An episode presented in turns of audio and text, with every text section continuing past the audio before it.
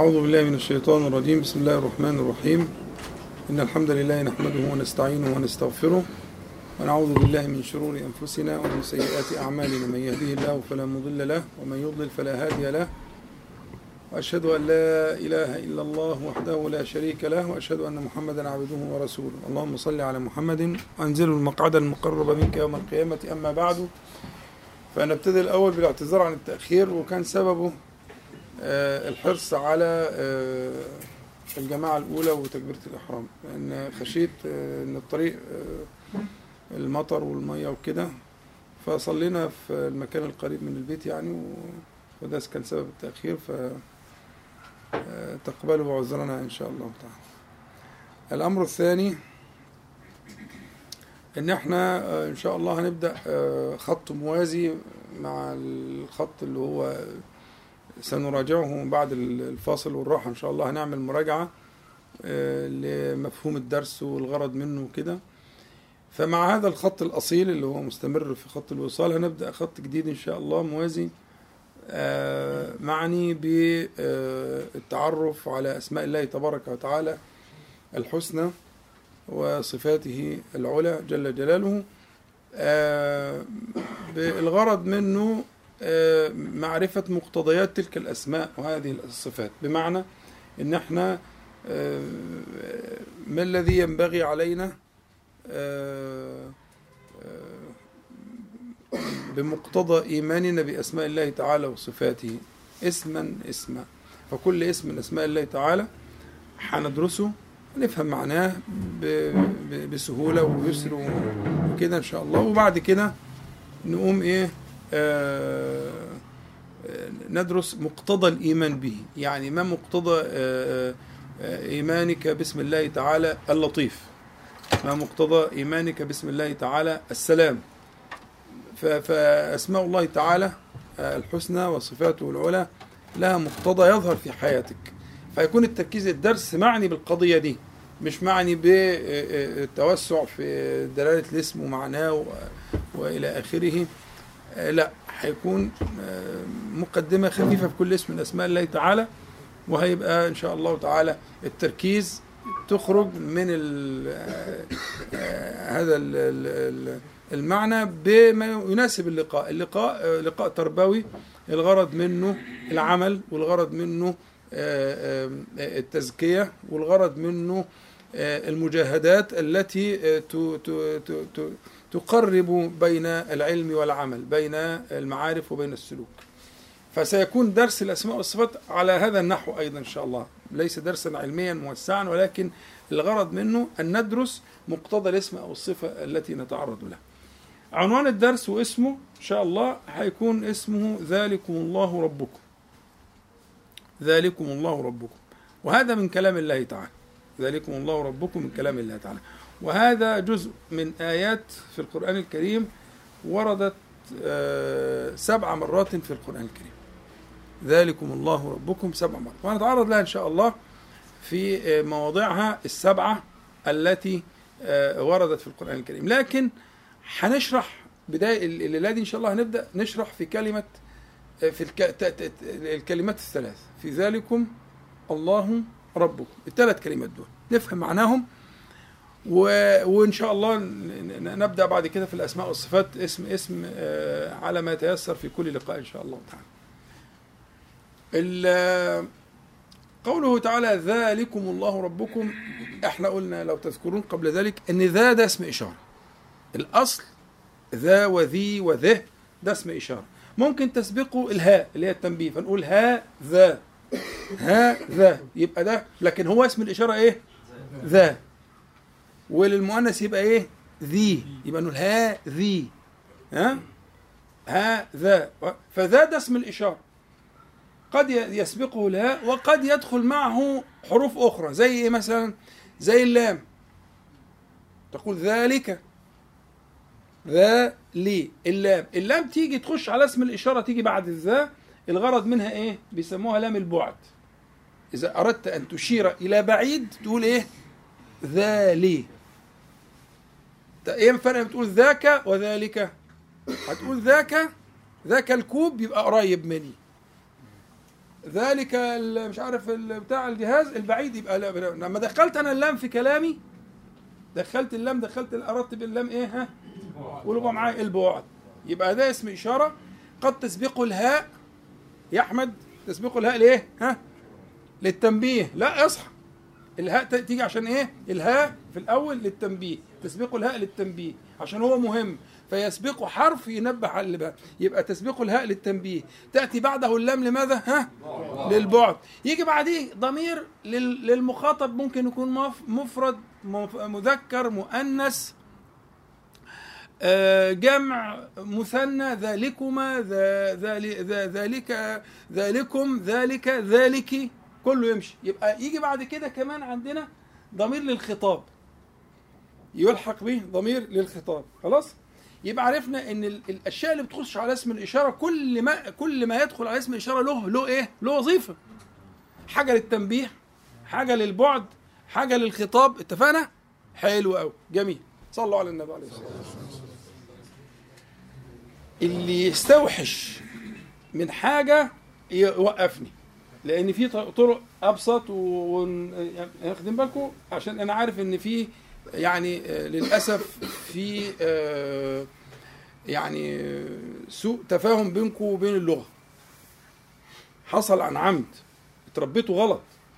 الكلام ده عمله الكفار في بلاد المسلمين عن عمد. إن تطلع أجيال علاقتها باللغة مستوفية كل الشروط. أذكياء وممتازين وصحتهم كويسة وبيفهموا كل حاجة بس يبقى في عندهم علاقة متوترة مع اللغة مع اللغة العربية عشان دي لغة القرآن الكريم فمخطط مرسوم. فإحنا بنحاول في أثناء في ثنايا الكلام نصلح ذات البين بينكم وبين لغة القرآن. فاللي يستوحش أو يقفش من حاجة يقول وأنا عيد إن شاء الله. اتفقنا؟ يبقى اسم الإشارة تأتي تأتيه لواحق وسوابق الغرض منها كل واحدة لها غرض. صح؟ طيب في قوله تعالى ذلكم الله ربكم. اتفقنا إن اسم الإشارة إيه؟ ها؟ ذا. لقينا معاه حاجتين يا دكتور محمد. الحاجة الأولانية اللام والحاجة الثانية الكاف بميم الجمع. يبقى خطاب الجمع. مظبوط؟ طيب نبدأ باسم الإشارة. نبدأ بإيه؟ باسم الإشارة. بسم الله.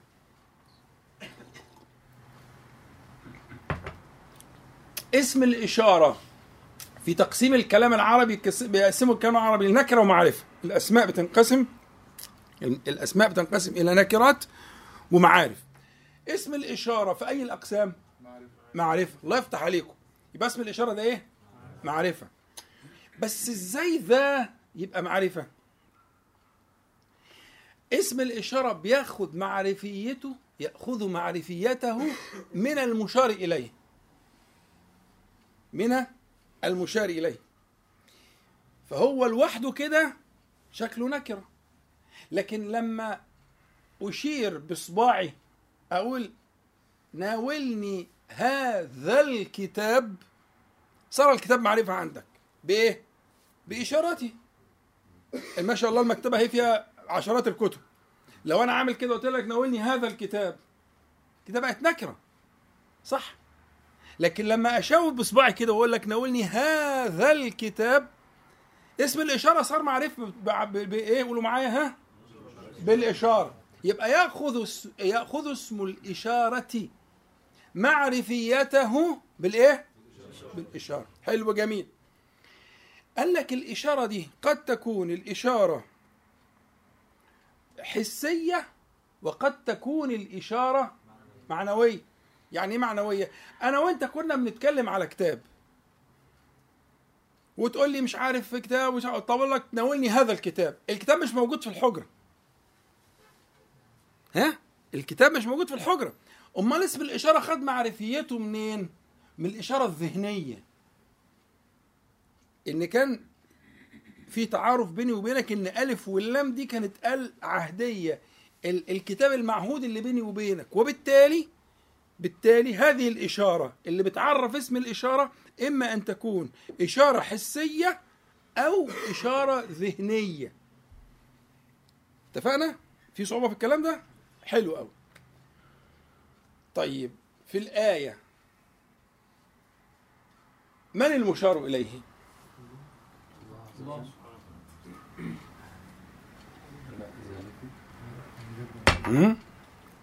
من المشار إليه جل جلاله. واضحة. ذلكم الله. مش كده ولا إيه؟ طيب هو الحضور هنا إيه؟ خدوا راحتكم. ما هو أنت زي ما اتفقنا لما قلنا بيكون في في قاعدة كده.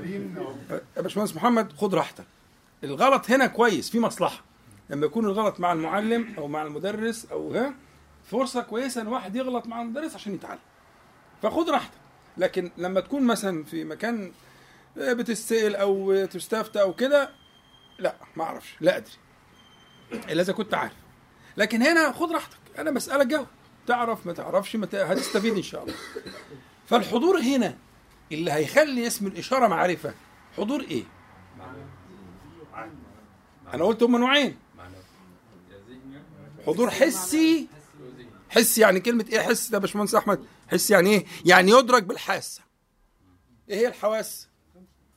حلو قوي مش كده؟ تمام؟ الحواس. يبقى لما أقول لك حضور حسي يعني تدركه بإيه؟ بالحاسة.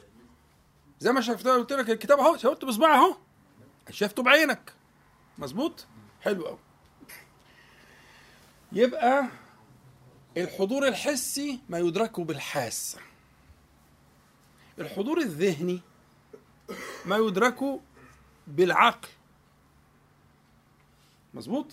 طيب أنا لما أجي أقول ذلكم الله الحضور اللي اكسب اسم الإشارة المعرفية حضور إيه؟ هو لا شك إن في حضور حقيقي يليق بجلال الله اللي هو في قوله تعالى في أول سورة الحديد وهو معكم أينما كنتم. دي معيه بقى لكل الخلق. للكافر والمؤمن والبر والفاجر ولكل الخلق. فالله تبارك وتعالى مع خلقه بعلمه سبحانه وتعالى. لكن معية ذات محالة. معية الذات محالة.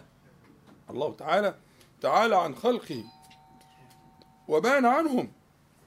سبحانه وتعالى لا يختلط. ولذلك فهنا المعية اللي إحنا نقص عشان ما حدش يلتبس عليه الأمر. المعية هي معية العلم والإحاطة. طبعا في معية تانية معية خاصة.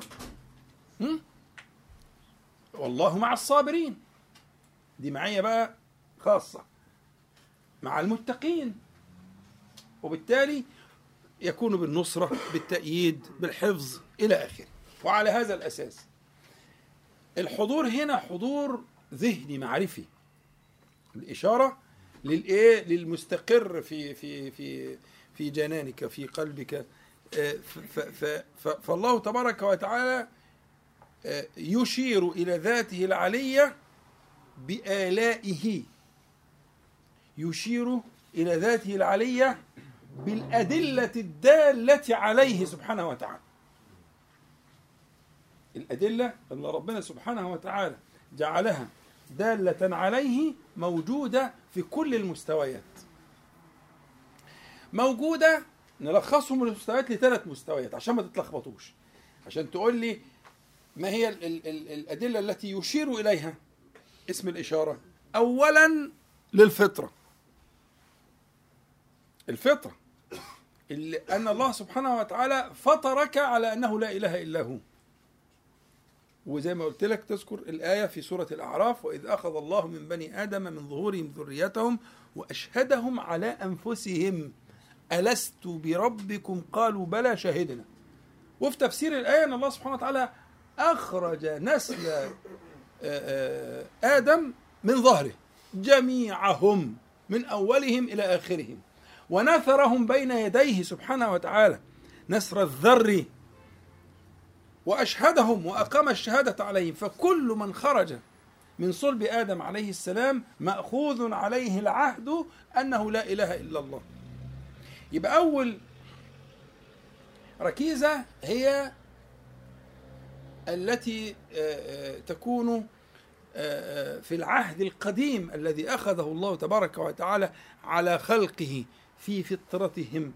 ففي فطرة كل واحد من خلق الله تعالى زي الحاجات اللي, العلم دلوقتي بيتكلم عليها اللي موجودة في الجينات اللي تلاقي مثلا واحد خارج بسلوك معين أو بتصرفات معينة أو بشكل معين إلى آخره لأنه قد غرز ذلك. ففي جين مشترك إذا صح التعبير طبعا أنا بقرب الفكرة بين خلق الله جميعا من بني آدم جميعا الجين ده مكتوب عليه إيه؟ لا إله إلا الله. أنا بقرب الفكرة مش بقول في جين مكتوب عليه كده لكن الفكرة هذا هو العهد المأخوذ على بني آدم كلها. يبقى أول أول دلائل أول الدلائل التي تجعل اسم الإشارة معرفة هو ما غرس في فطرتك. الدليل الثاني هو دليل الكون المبثوث فيه الأدلة على وحدانية الله تبارك وتعالى. ففي كل ما تجد في الكون ستجد الإيه؟ الأدلة الدالة على وحدانية الله والقرآن ممتلئ بمئات مئات الآيات الدالة على ذلك. والتي تدعوك للنظر في تلك الآيات في الكون في السماء في الأرض وفي أنفسكم أفلا تبصرون؟ في كل المستويات أدلة. الجزء الثالث من الأدلة هو الأدلة التي أودعها الله سبحانه وتعالى في كتابه العزيز من الإعجاز.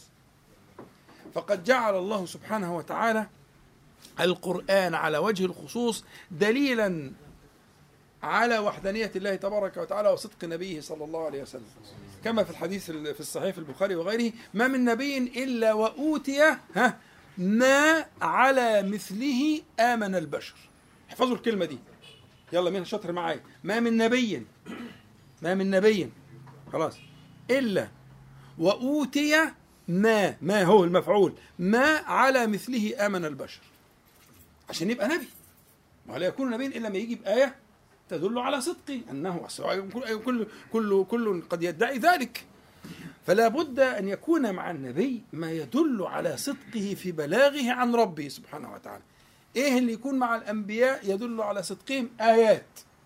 ما من نبي إلا وأوتي ما على مثله آمن البشر. فكان الذي أوتيته عليه الصلاة والسلام وحيا يوحى. آية الآيات. رغم أنه هو عليه الصلاة والسلام اشترك مع كل الأنبياء وقلت لكم الحكاية دي قبل كده وشرحناها مع كل الأنبياء في آياتهم. وانفرد بآية القرآن العظيم. هتقول لي يعني أحيا الموتى؟ أقول لك آه طبعا. في الصحيح. زي عيسى آه. هي الشاة المسمومة عملت إيه؟ بتاعت اليهودية. نطقت. وأخبرت النبي صلى الله عليه وسلم. أنها مسموم. عشان ما نخرجش عن موضوعنا ما من نبي وقد شارك النبي صلى الله عليه وسلم سائر الأنبياء والمرسلين.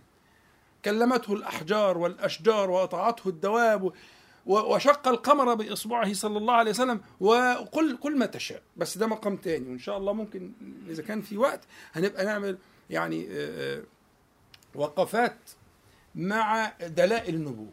العلم ده اسمه زي ما قلت لكم إيه؟ دلائل علم الدلائل.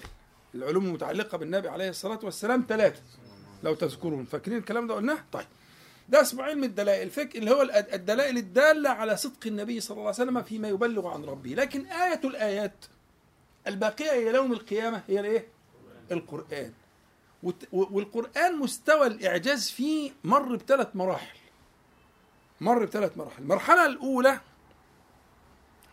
كانت مرحلة أن يأتوا بمثله. مرحلة سورة الإيه؟ الإسراء.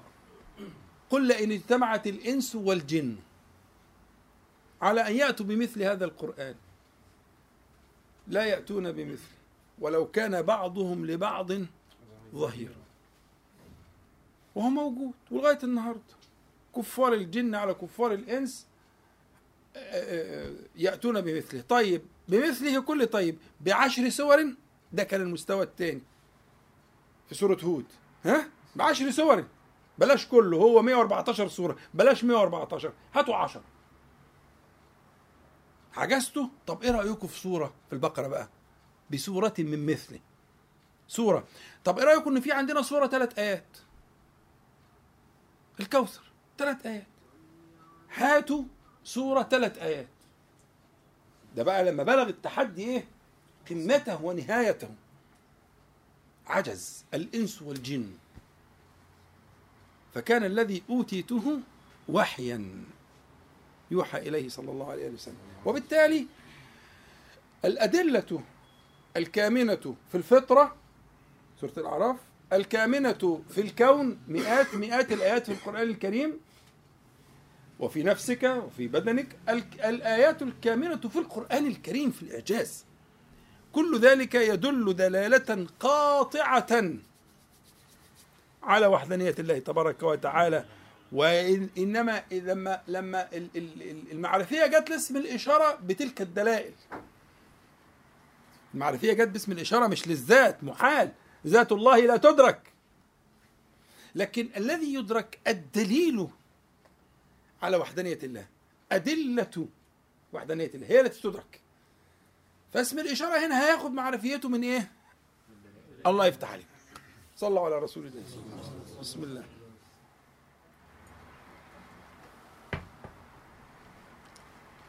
اللام هنا قلنا للإيه؟ للبعد. والبعد هنا معناه الرفعة.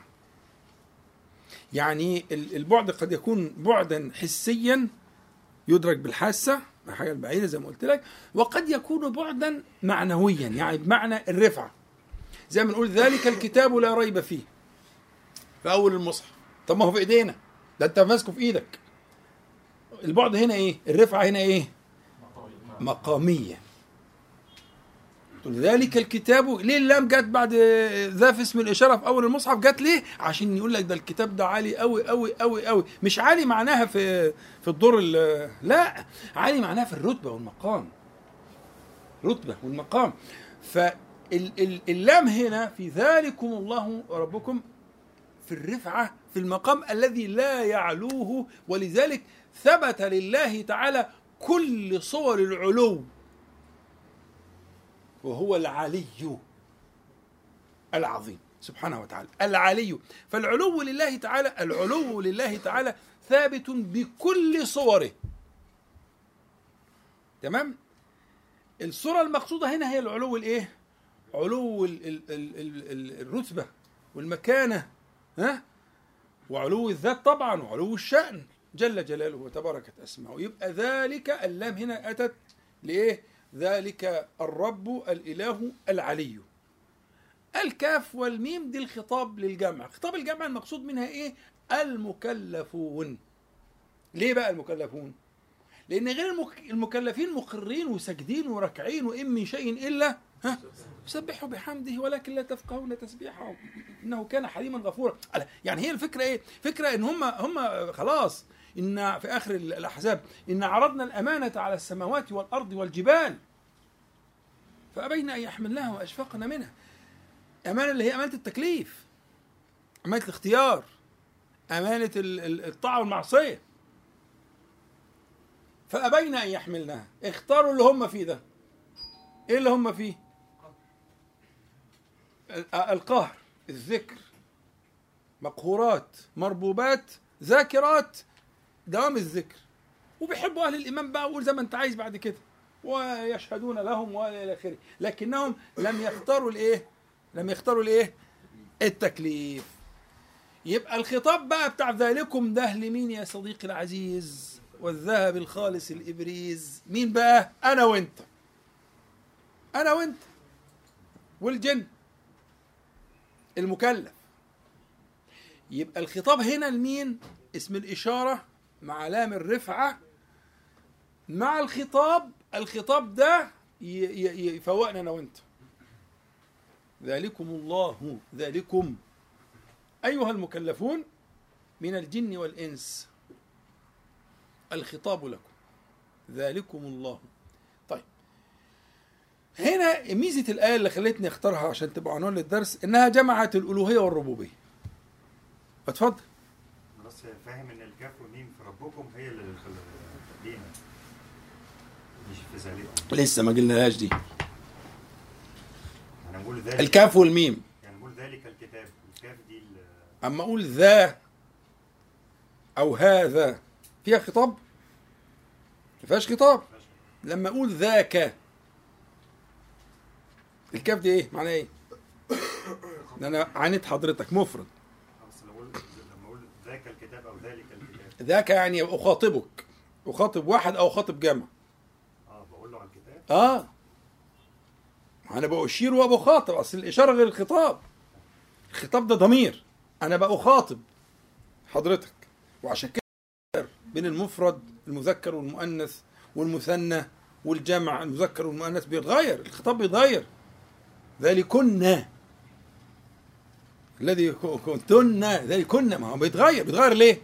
عشان المخاطب بيتغير. مرة كان واحد مرة اثنين مرة جمع الإناث مرة جمع الذكور إلى آخره.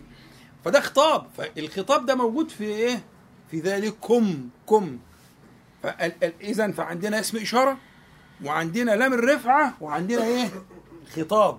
الخطاب ده علشان يفهم كل المكلفين إن الخطاب ده ليهم. في السبع مواضع في القرآن الكريم زي ما قلت لك هفصصهم إن شاء الله ونفسرهم كلهم بإذن الله. آه، موضعين في صورة وموضعين في صورة والباقي في في في صور منفصلة. إن شاء الله أشرحهم كلهم بإذن الله. بس الأول نفهم الفكرة قضية الدرس وإن شاء الله ن- آه، هنتعرض ليهم في مواضعهم بإذن الله تعالى. اللي اللي سبب اختيار الآية إيه؟ إنها جمعت بين الإيه؟ ها؟ الألوهية والربوبية. وهنشرح آه، الألوهية والربوبية دلوقتي إن شاء الله. باختصار. على المنهج اللي إحنا اتفقنا إن هو الغرض منه مقتضيات الأسماء والصفات من غير توسع. آه بس أنا عايز أنبهك إنك أنت كتير ما بتقول اللهم أو بتقول ربنا أو ربي مش كده؟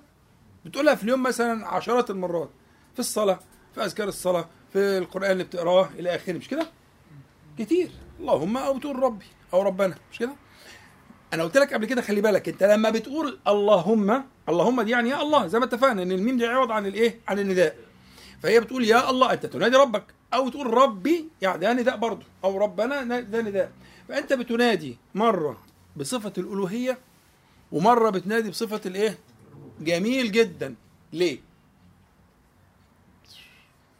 حد يفكرني؟ وله الأجر والثواب؟ ها؟ يعني. أيوه إيه, إيه, إيه أنت يا إما صاعد يا إما أي ان أنت بتقول كده ليه؟ إيه إيه ال- الذي حملك أن تقول يا الله؟ أو تقول يا ربي. توسل. الله يفتح عليك. التوسل. أنت بتتوسل بالألوهية أو بتتوسل بالربوبية. ولما هنفهم الألوهية والربوبية هتفهم الفرق الكبير بين قولك اللهم وبين قولك ربنا. هنأخرها شوية هنشرحها إن- شاء الله. بس خلي بالك معايا ركز معايا وأنت بتسمع إن في فرق كبير قوي بين إنك تقول اللهم أو تقول ربنا أو ربي. مظبوط؟ وهنرجعهم كده لما نرجعهم من ال- الأذكار اللي حفظناها سوا في الصلوات هتلاقي الفرق كبير جدا. وجميل جدا وبديع جدا.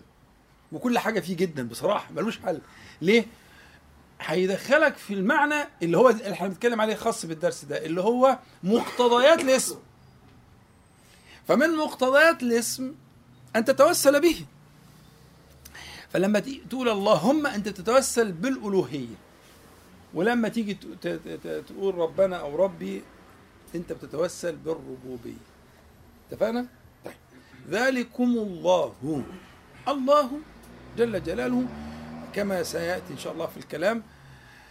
في كثير من أهل العلم يعني يذهبون أنه هو أنه اسم الله تعالى الأعظم. وصح في الحديث في السنن وفي غيرها أن النبي صلى الله عليه وسلم آه، ذكر سمع بعض بعضهم يدعو فقال إنه دعا باسم الله الأعظم الذي إذا دعي به آه، و- وذكر في بعض الأحاديث صلى الله عليه وسلم أنه في بعض سور القرآن الكريم لما نجي لمسألة الإيه؟ الاسم الأعظم. ففي ناس ذهبت ان ان إن آه، ال- الله جل جلاله آه، هو اسم الله تعالى الأعظم لأنه آه، يوصف ولا يصف. هو الله الذي لا إله إلا هو الملك القدوس السلام هو الله الذي لا إله إلا هو إلى آخره. يعني أدلتهم كتير وفي يعني في قوة الحقيقة في المذهب ده أنه اسم الله تعالى الأعظم. وهو معناه آه، لما تقول الإله الإله أصلا في في البناء الصرفي فيها معناها المألوه. إله يعني مألوه. مألوه يعني معبود. يبقى الإله هو الإيه؟ المعبود. فالله يعني أنت المعبود. إذا قلت يا الله يعني أنت المعبود. وإحنا لو تفتكروا زمان قلنا إن العبادة مشتملة على ركنين أساسيين. ركن- الركن الأول هو الذل والركن الثاني هو الانقياد. وانفراد واحد فيهم يسقط العبودية. مفيش عبودية مفيش ألوهية من غير الحاجتين دول. يكون في ذل ويكون في انقياد. لأن ممكن يكون في انقياد من غير ذل. وممكن يكون في ذل من غير انقياد. ظاهر وباطن. لكن لما يبقى في ذل وانقياد انت اخترت أن تكون منقادا مع الذلة. تحط وشك في الأرض كده. وتسجد? هذا دي العبودية. وقد عبد غير الله. ولذلك في في تأويل لا إله إلا الله يعني لا معبود ها؟ بحق. لأنه قد عبد غير الله. يعني في في في في في جناب غير الله حصل ذل وانقياد. زي إيه؟ ها؟ الهوى. يا عم أصنام إحنا في أصنام دلوقتي. ده تعمل لي زي جماعة بتوع طالبان. أصنام إيه؟ أنا عايز البعو. اللي بيخوف كل واحد فيكم. اللي هو إيه؟ الهوى. ده بنص القرآن الهوى طب ما واحد بيجيب هوا كده ويروح ساجد له؟ لا يا ابني مش كده مش مش بيسجد لهواه. أمال بيعمل إيه؟ بيعبده. يعبده يا عم أحمد يعني إيه؟ حاجتين ذل وانقياد. فإذا ذل لهواه وانقاد لهواه يبقى عمل إيه يا محمد؟ عبده. بنص القرآن. أفرأيت من اتخذ إلهه؟ ها؟ هواه.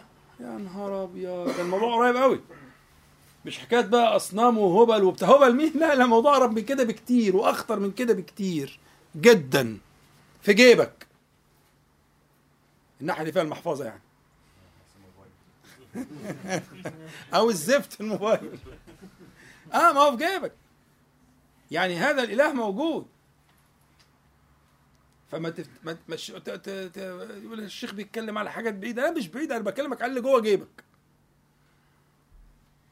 على العبودية اللي موجودة في جيب سيادتك. العبودية اللي هي إيه؟ ذل. احفظوها بقى. ها؟ ذل وانقياد. موجودين يبقى دي عبودية. يبقى الموضوع قرب بقى. يبقى لما أقول لك الألوهية والإله على طول يرتبط في ذهنك وجود الإيه؟ الذل والانقياد اللي هو بيمثل العبودية. سواء بقى سجد فعلا على الأرض أو ما سجدش على الأرض أو سجد قلبه أو سجد عقله وده أخطر السجود. حدثتك أنا قبل كده عن الموضوع ده؟ صح؟ أخطر السجود والله. أعظم السجود وأخطره هو سجود العقل. وده ممكن نعمل له حصة لوحده. سجود العقل أن يسجد العقل. آه طب ما هو ممكن يعمل كده مع غير الله. وينبهر وينقاد مع حضارة ما أو مع فكرة ما أو مع هوى ما. مش كده ولا إيه؟ فالموضوع يا اخوانا خطير. مسألة مش اصلك أنت بتستبعد الموضوع عشان تصوير الفكرة اللي هي فكرة الايه الحجارة والبتاع. حجارة لا هسيبك موضوع الحجارة دي. آه في ناس بتعبد الصراصير أنا شفتهم بعيني. والله والله كان يجيب لي صراصير كده آه، آه، دكتور كان معاه دكتوراه هندي. ويحطها في الدولاب عنده كده بي- بيعبدها. وعلى فكرة مراته كانت بتعبد حاجة تانية بس مش فاكر إيه كانت عبد الرحمن كان معايا. أي والله أنا أنا أقسم بالله لا أبالغ يعني. يعني هم كانوا كل واحد فيهم بيعبد اله مختلف يعني. لكن إحنا ما بنقولش على الحاجات اللي هي ال- تتقال على على سبيل الفكاهة أو البتاع. لأ أنا بقول لك على حاجة موجودة جوه جيبك وأنت قاعد قصادي دلوقتي. حاجة في النهاية من الخطورة. طب ضابطها إيه يا عمي؟ حاجتين. إيه هما؟ الذل. والانقياد حاجة اللي زلاك. زي واحد مثلا السيجارة زلاه. مش موجود؟ موجود. ربنا يعفو عن الجميع يا رب. آه. يعني آه، يبقى يبقى مكسور. هو كارهها كارهها مش قادر عليها. يعني عرفاه بيقرأ ليل نهار وسرطانات والبتاع والموضوع منتهي و... لكن مكسور معاها. مذلول. فاهمين؟ أنا عايز أوصل لك فكرة الإيه؟ الذل ده. الذل قريب. ولا يعصم من ذاك إلا الله جل جلاله. صدقوني. والله لا يعصم إلا الله.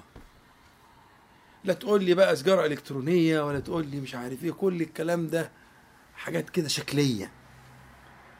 لكن الحقيقة في السماء مش في الأرض. في السماء. وربنا سبحانه وتعالى لما امتن حبب إليكم الإيمان وزينه في قلوبكم. وكره إليكم الكفر والفسوق والعصيان. الكلام ده كان لمين؟ لأبي بكر وعمر وعثمان وعلي وخير خلق الله بعد الأنبياء والمرسلين. والله لولا الله ما اهتدينا. هم اللي كانوا بيقولوا كده هم بيحفروا الخندق ولا تصدقنا ولا صلينا. يعني دي الحقيقة. فالفكرة إن الإنسان لما يبقى مكسور كده ده نص العبودية. نص العبودية الكسرة دي. تبقى في حاجة كسراه اللي هو الذل.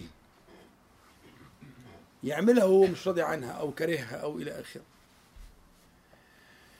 فالذل والانقياد. فهمتوا بقى حكاية الايه ذلكم الله يبقى هو وحده لا شريك له الذي نذل وننقاد له على على ما يليق بجلاله تبارك وتعالى. صح؟ ذلكم الله. تقول لا إله إلا الله يعني لا معبود على النحو ده. بحق إلا الله وقد عبد غيره بالباطل. يبقى لو سألتك السؤال التقليدي الألوهية صاعدة ولا نازلة؟ ها؟ صاعدة. احفظوها بقى كويس قوي قوي عشان دي هتمشي معانا طول الدرس إن شاء الله. الألوهية من العبد. الألوهية الإله من العبد. هو الذي يجعله إلها لأن لأن غيره يجعل غيره إلها. يبقى أنت الذي جعلته إلها بتعظيمك له وإجلالك له بذلك وانقيادك يبقى الألوهية صاعدة. يقول العبد المتأله اللي هو الإيه؟ المتعبد المتنسك.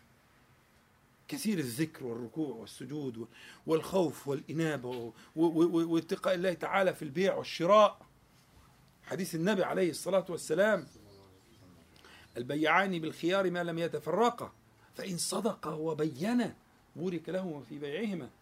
وإن كتم وكذب محقت بركة بيعهما. يقول له خلي بالك البتاع فيها كذا. هو مش عارف طبعا وهيشيلها وما كذبتش.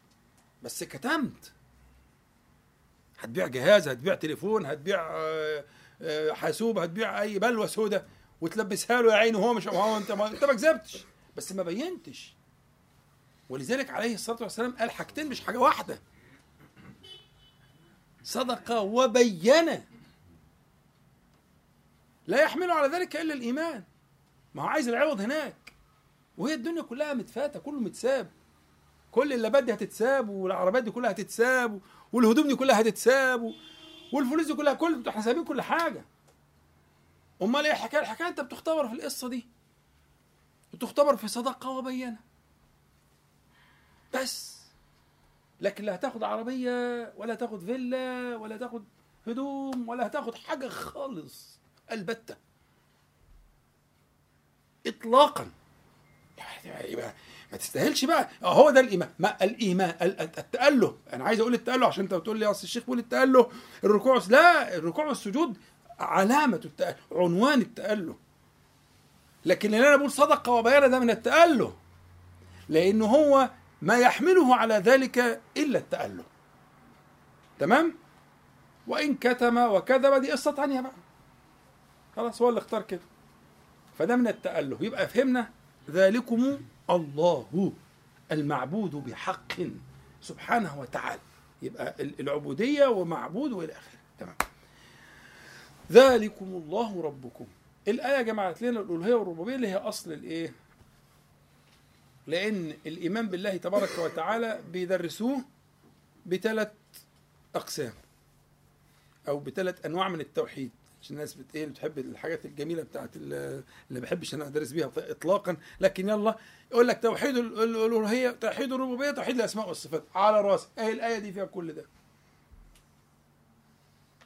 الألوهية والربوبية. والأسماء والصفات في في في, في الاسمين الكريمين الله والرب. في الآية دي.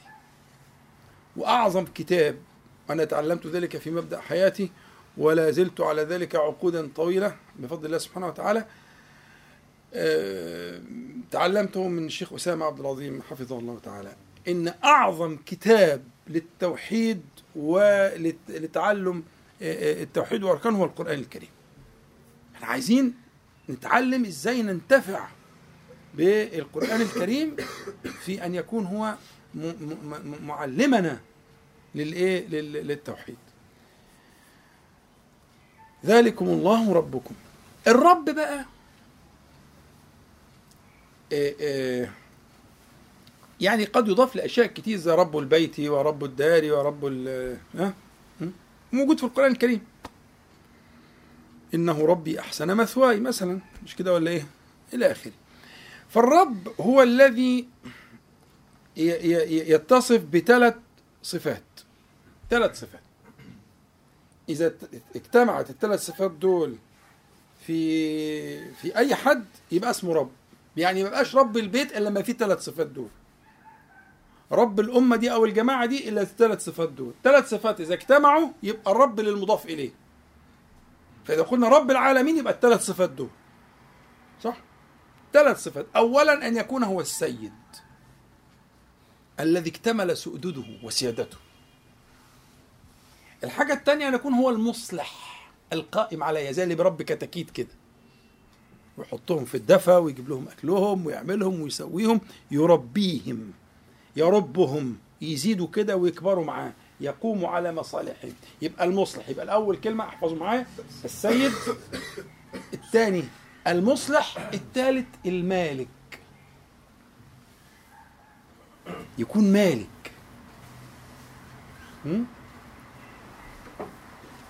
في مثل كده بايخ بس مش عايز أقول بس يعني ما هو مثل بلدي يعني. بس مش صح يعني في أمثلة بتبقى مش صح. ها؟ آه، يا مربي في غير ولدك يا باني في غير ملكك.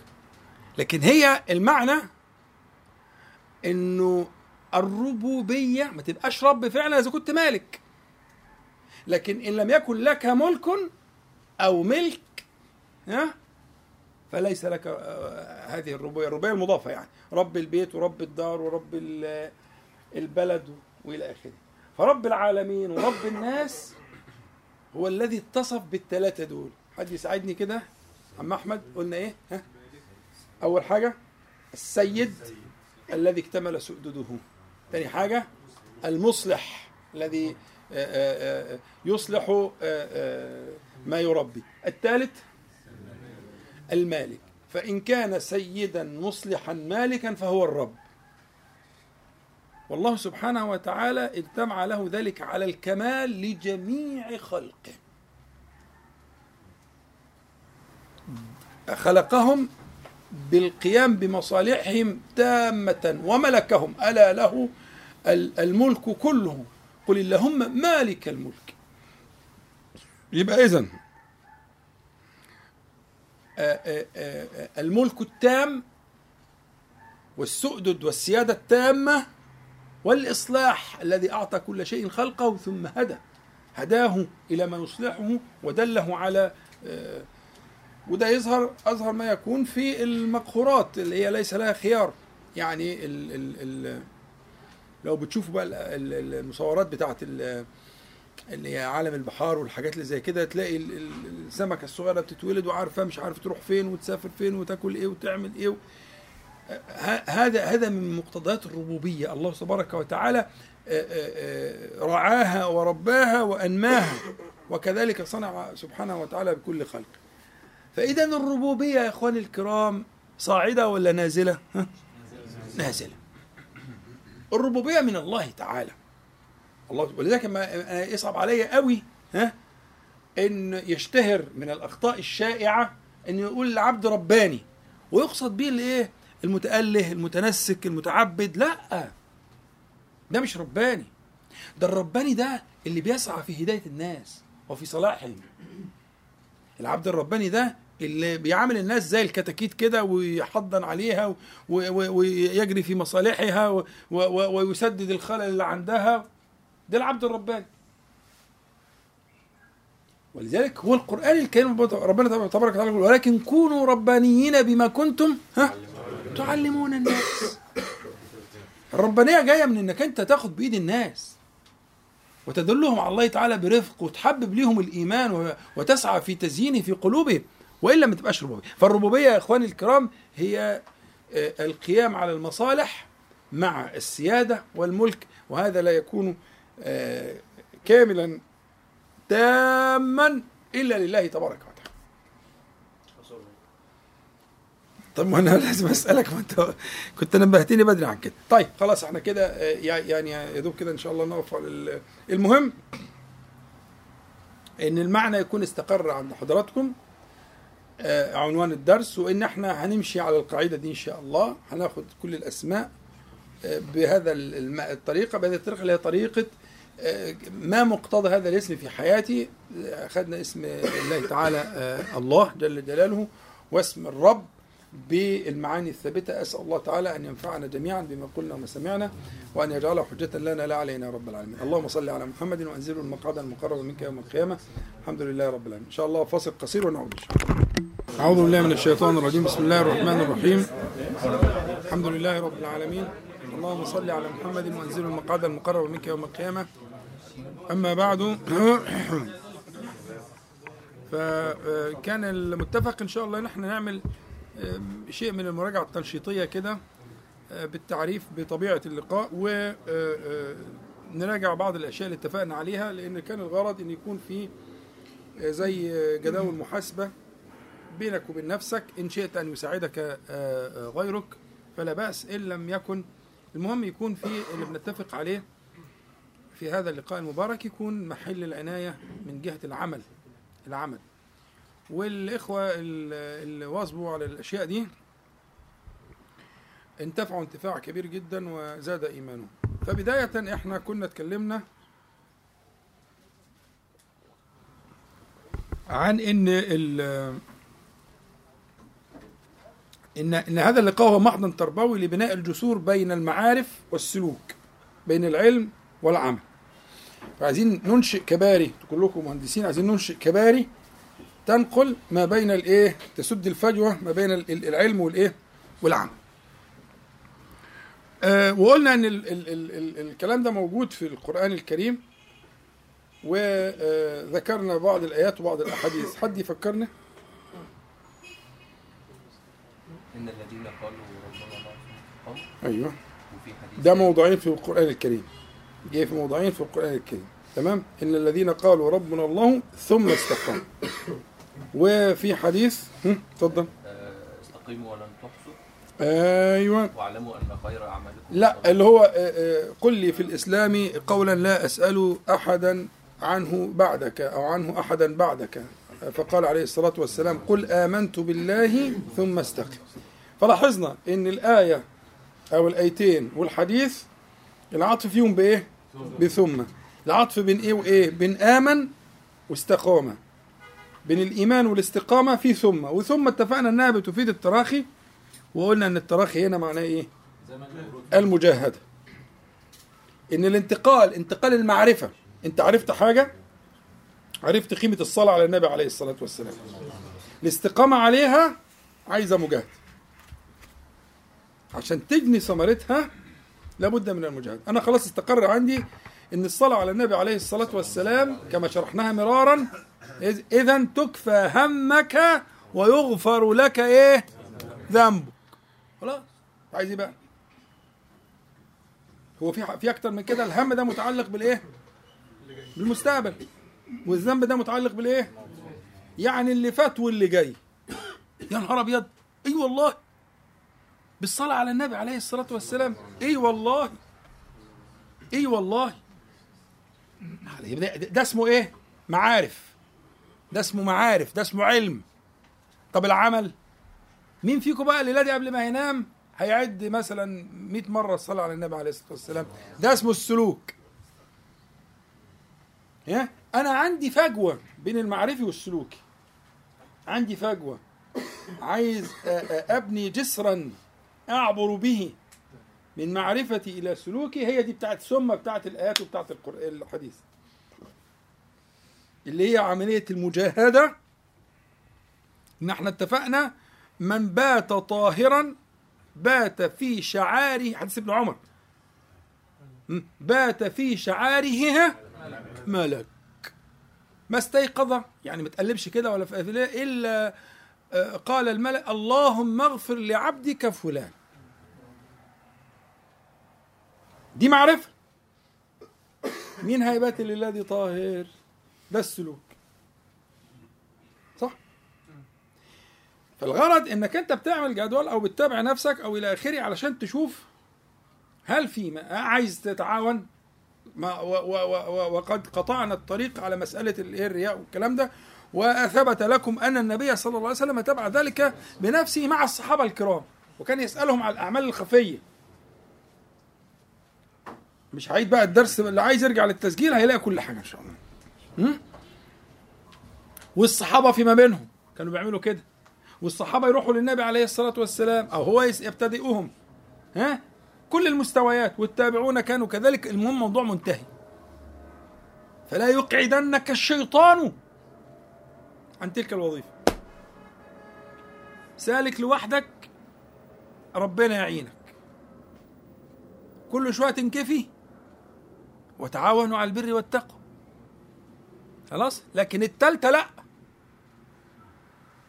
التالتة إنما يأكل الذئب من الغنم القاصي عايز يجيبك على جنب كده ويقول لك بس ما هتبقى الإخلاص بقى والبتاع وهتكسر الدنيا بس تعالى جنب كده. عشان ينفرد هذا اللعين. نعوذ بالله من الشيطان الرجيم. تمام؟ ده كانت فكرة الدرس واتكلمنا على ال ال ال الأذان والوضوء والتوسل بالوضوء والكلام الجميل كده. فأرجو إن إحنا نهتم بجدول المتابعة واللي عايز أبعتها له أو ياخد مني أو كده أو ينقلها. المهم يبقى معاك آه، آه، جدول للمتابعة. تتابع نفسك أو آه، يعني يتابع بعضكم بعضا. وأنا كنت حصل اقتراح جميل. بسم الله.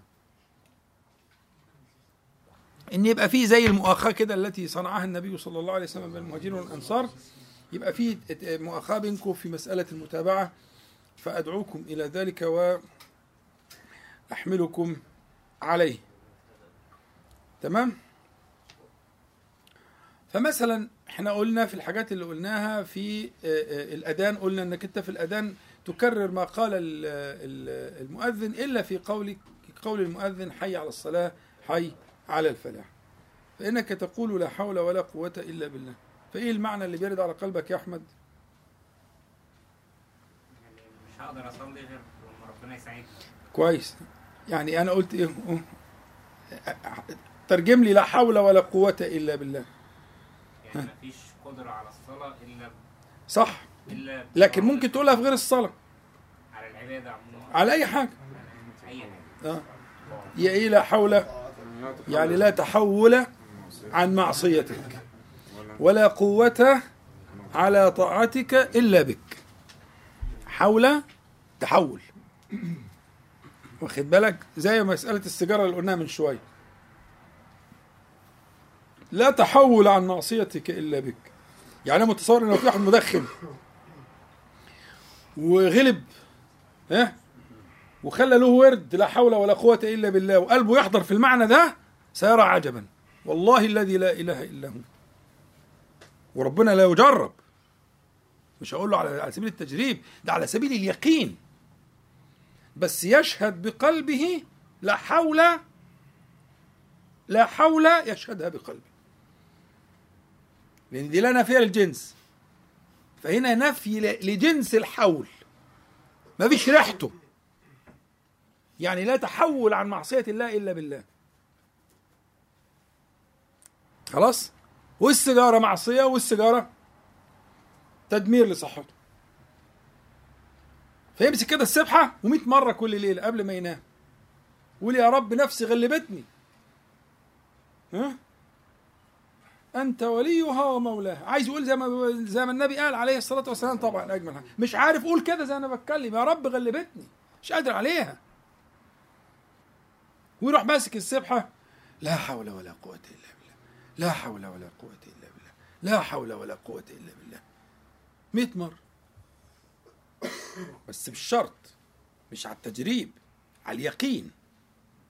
يرى الإجابة اليقين معناه إنه شايف بعينه.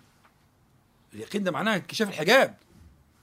اليقين ده معناه انكشف الحجاب. فيبقى شايف الإجابة نازلة. ويحسن الظن بربه سبحانه وتعالى. حسن الظن بالله عز وجل هو ثمرة الإيمان بالأسماء الحسنى. فمن آمن بأسماء الله تعالى وصفاته الحسنى أحسن الظن به. عرفه على على الحقيقة. عرفه على ما يليق به سبحانه وتعالى. فأحسن الظن به. فيجمع الهم والقلب لا حول ولا قوة إلا بالله. لا حول ولا قوة. يعزم على الله.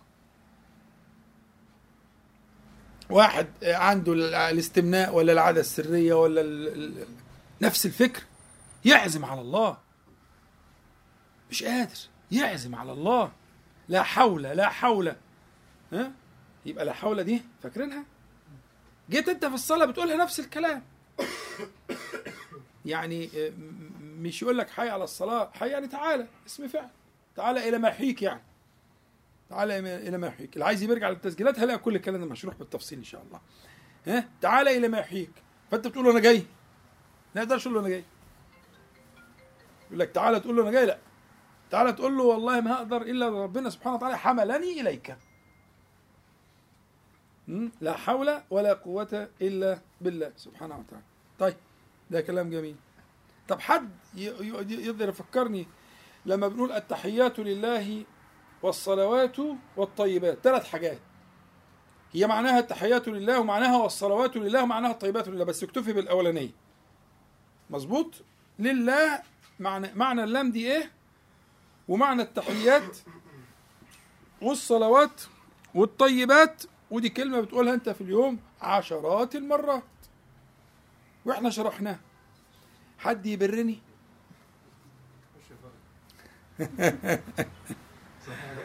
رجعناها الأسبوع اللي فات. التحيات آه، هو حضرتك أنا اللي أنا فاكره ان إن أنت بدأت إن الله عز وجل اذا اردت أن تسلم على الله فأنت إيه؟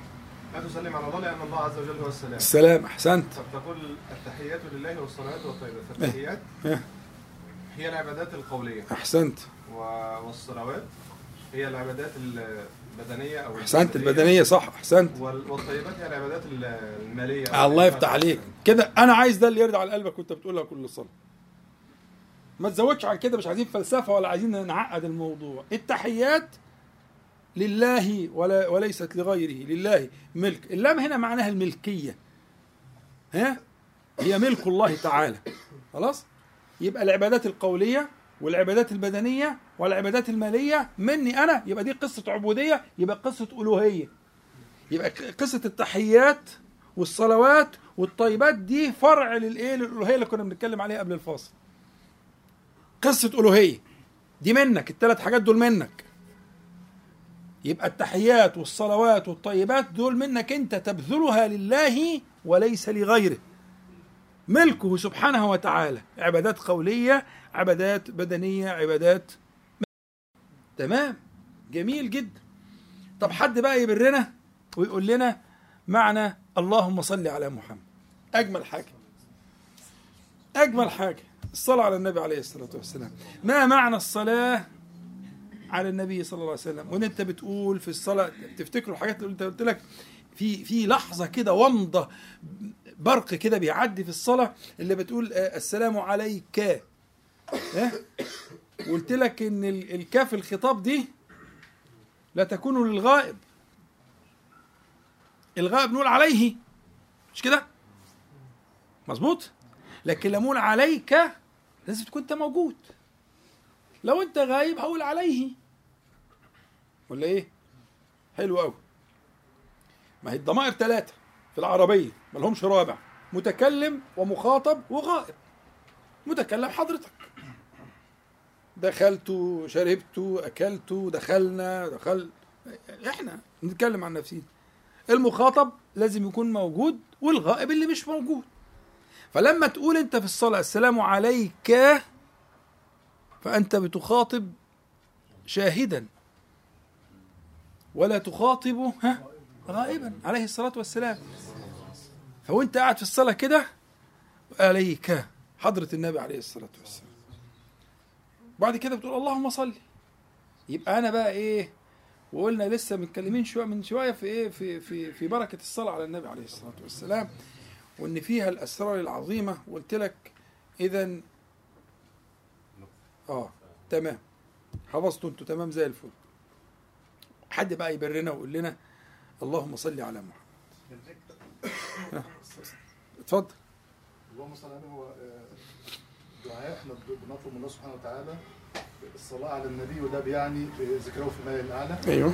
وأن يعلي وأن آه، آه، يرفع. يرفع قدره أيوه. ويعلي شأنه في الملأ الأعلى. تمام. يبقى اللهم صل على محمد صلى الله عليه وسلم. أنت بت- بتسأل ربك سبحانه وتعالى الثناء عليه في العالمين في الأولين والآخرين في الملأ الأعلى دائما أبدا إلى يوم الدين. ده الثناء المديح. ربنا سبحانه وتعالى يثني عليه على نبيه صلى الله عليه وسلم. يبقى اللهم صل عليه في كل خلقك أجمعين؟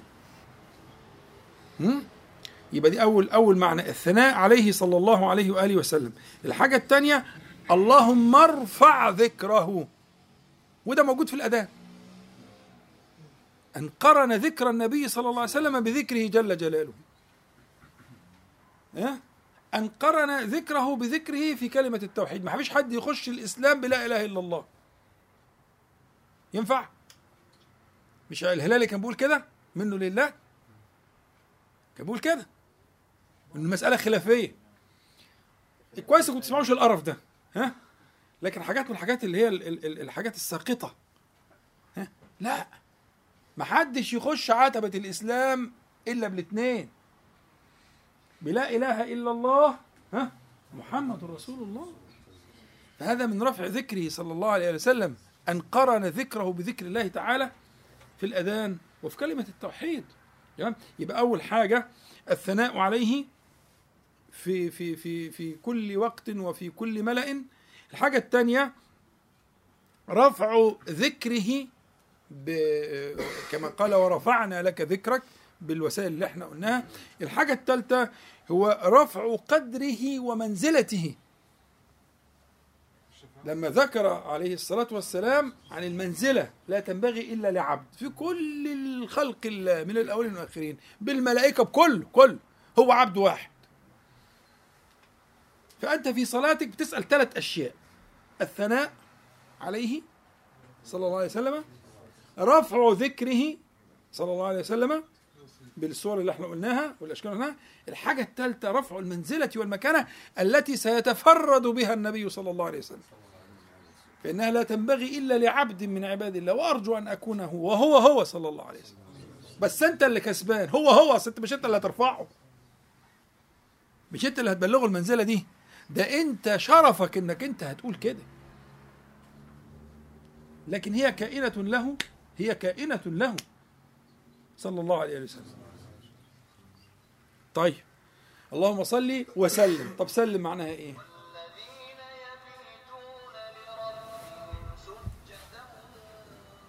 السلامة لشمسه أيوة. في ها؟ قبره في إيه؟ في قبره أيوه. وسلامة شريعته. أيوه. و- والسلامة يوم يوم القيامة. صح صح. الله يفتح عليك.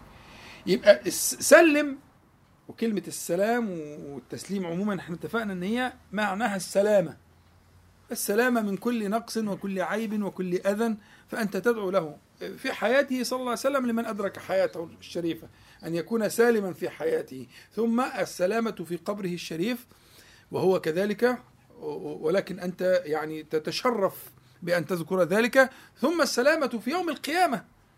الناس كلهم في فزع. حتى الأنبياء والمرسلين كل يقول نفسي نفسي.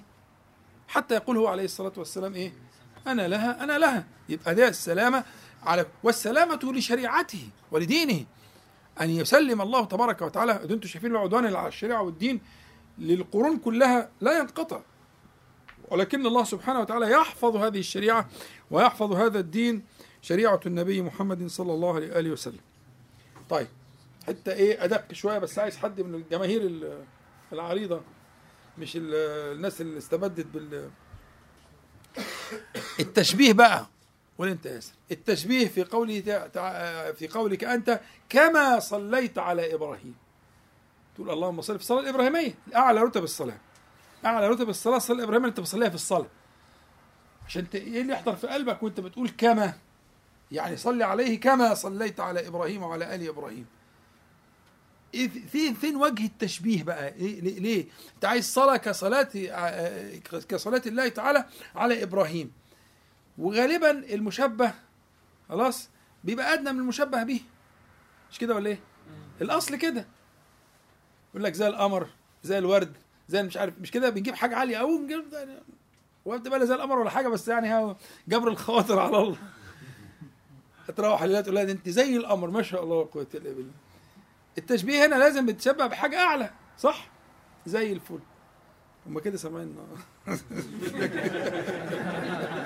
كده مش هنعرف نقولها خلاص لا بس لا أيوه. آه والله.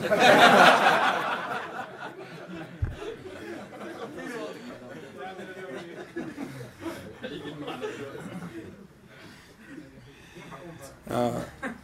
لازم الشاطر يقع. صلوا على النبي عليه الصلاة والسلام. يلا يا عم ياسر اتفضل.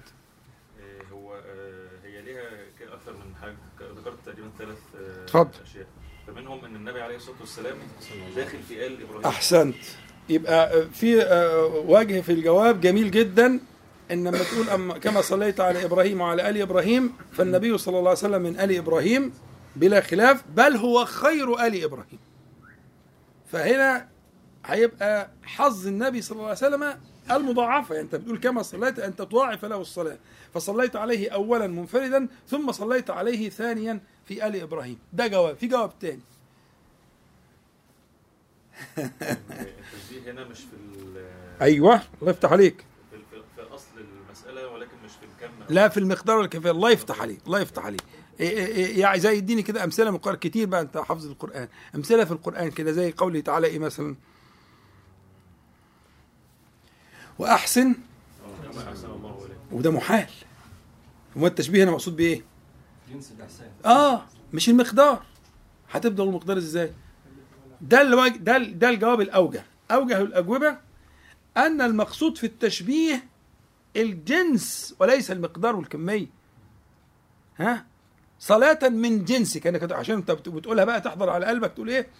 يعني كما صليت يعني كصلاة من جنس الصلاة التي صليتها على إبراهيم ولكن بالمقدار اللائق بمقام محمد صلى الله عليه وسلم.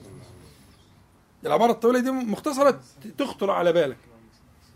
صلاة من جنس الصلاة التي صليتها على إبراهيم ولكن بمقدار يليق بمقام محمد صلى الله عليه وسلم. انظبط المسألة. يبقى هنا التشبيه اتظبط وبقى زي الفل. تمام؟ طيب. آه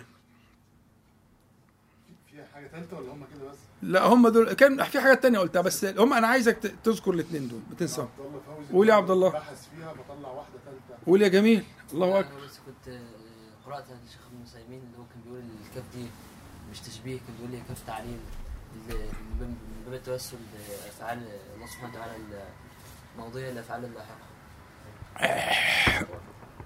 فهمت الكلام ده؟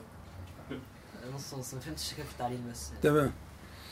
لا ما يعني أنا لا أوافق على هذا الكلام ولكن يعني ما المهم إنك تفهمه الأول عشان تقدر توصله للناس. لا الكلام ده مش يقتصر على وأنت بت بت بتصلي على النبي عليه الصلاة والسلام على المعنيين دول. خلاص؟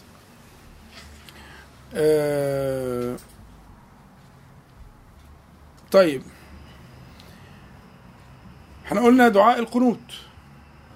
حاجة قريبة عشان الناس تبقى لسه حاضرة يعني. دعاء القنوت. إيه معنى القنوت؟ ولما بندور إحنا في المشهور القنوت طول القيام طول القيام. وقوموا لله قانتين ومش عارف إيه. وقنوتي واركعي مع الراكعين لمريم عليه السلام. مش كده؟ لكن إحنا قلنا القنوت فيه معنى مهم جدا. إن دعاء القنوت اللي هو أنت كل ليله بتعمله هتعمله الذي إن شاء الله في الوتر لما تروح. دعاء القنوت اللي إحنا اتفقنا عليه وإن شاء الله حد هيسمعه لنا دلوقتي كده. يراضينا ربنا سبحانه وتعالى حد منكم يسمعه. ها؟ القنوت الأول قبل ما حد يقول لنا الدعاء. يعني إيه القنوت؟ بالتاء. بالطاء معناه اليأس. لكن بالتاء معناه إيش؟ ها؟ قول قول. سبحانه وتعالى. أنا عايز العبارة اللي قلتها. كويس بس ها قول. من الله يفتح عليه. أيوه كده. ما لازم حد يبرني يجرى لي حاجة. الخضوع من ضعف لا يفارقه. يا رب تحفظوه. الخضوع من ضعف لا يفارقه. والله لو استشعرت كده اللي لازم انت رافع إيديك كده حاجة تانية. هو ده القنوت. أنت الخاضع من ضعف لا يفارقك بين يدي الله تعالى. يبقى هنا ال- المعنى بقى في نقلة. نوعية بتاخد بإيدك إلى الله تبارك وتعالى فإذا نظر الله تعالى في قلبك فوجد هذا المعنى حصلت الفتوح كلها. وارزاق لا يعلمها إلا الله. بس يبقى أنت مسيطر على قلبك المعنى الجميل ده. ما أوقفك هذا الموقف إلا الضعف. أصل ده اسمه الخضوع. حتى بتعمل كده لمين؟ شغل الشحاتين ده بنعمله لمين؟ بتعمله لحد تاني؟ بس.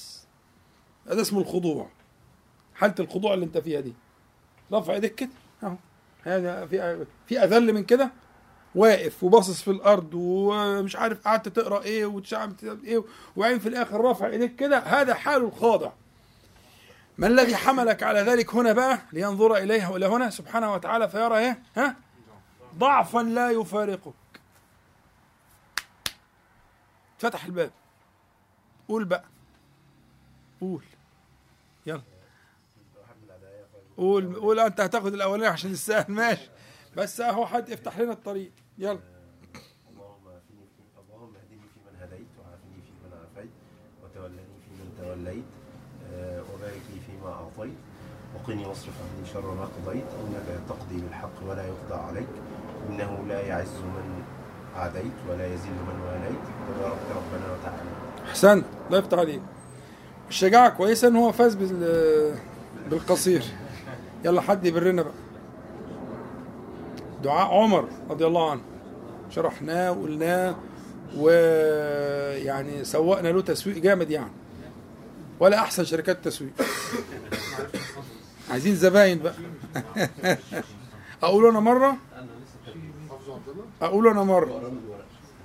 موسى هتقوله على طول هتسمعوا مني؟ إن شاء الله أقوله بس زي في كتاب الأذكار خلصنا اللي هو يعني زي الحاجة. ومصطفى بقى يا دكتور هو اللهم إنا نستعينك ونستغفرك ونثني عليك ولا نكفرك ونؤمن بك ونخلع من يفجرك. اللهم إياك نعبد ولك نصلي ونسجد وإليك نسعى ونحفد. نرجو رحمتك ونخشى عذابك إن عذابك الجد بالكفار ملحق. اللهم عذب الكفرة الذين يصدون عن سبيلك ويكذبون رسلك ويقاتلون أولياءك ولا يؤمنون بوعدك. اللهم خالف بين كلماتهم وزلزل أقدامهم وألق في قلوبهم الرعب وأنزل بهم بأسك الذي لا ترده عن القوم المجرمين. اللهم اغفر للمؤمنين والمؤمنات والمسلمين والمسلمات وأصلح ذات بينهم وألف بين قلوبهم واجعل في قلوبهم الإيمان والحكمة وثبتهم على ملة رسولك صلى الله عليه وسلم وأوزعهم أن يوفوا بعهدك الذي عاهدتهم عليه. وانصرهم على عدوك وعدوهم. إله الحق واجعلنا منه. اللهم آمين يا رب. يلا عم موسى.